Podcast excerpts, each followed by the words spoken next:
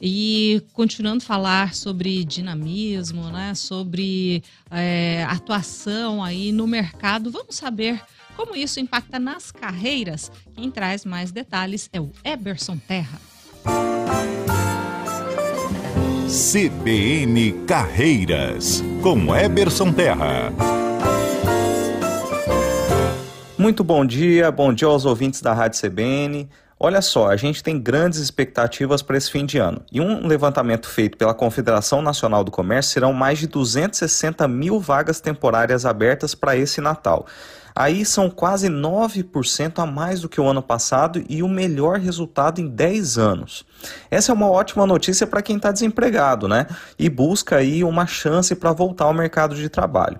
As empresas que abrem vagas temporárias buscam pessoas que possam agregar ao time e fazer as vendas aumentarem nesse fim de ano.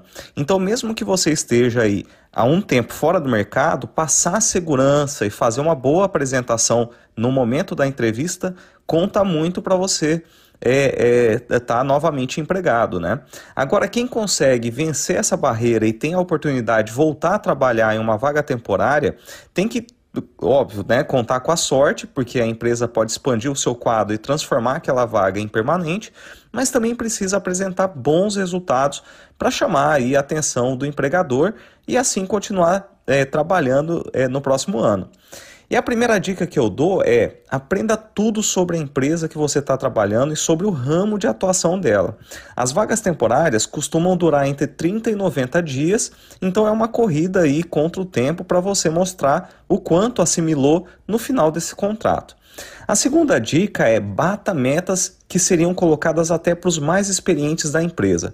Quando você vende muito, por exemplo, isso demonstra não apenas o seu compromisso, mas que você tem jeito para a coisa. Então, fazer até mais do que a meta exigida passa a ser fundamental para você se destacar em vagas temporárias. Bom, pessoal, a gente fica aqui na torcida desejando uma ótima semana para todos que buscam um novo emprego nesse final de ano.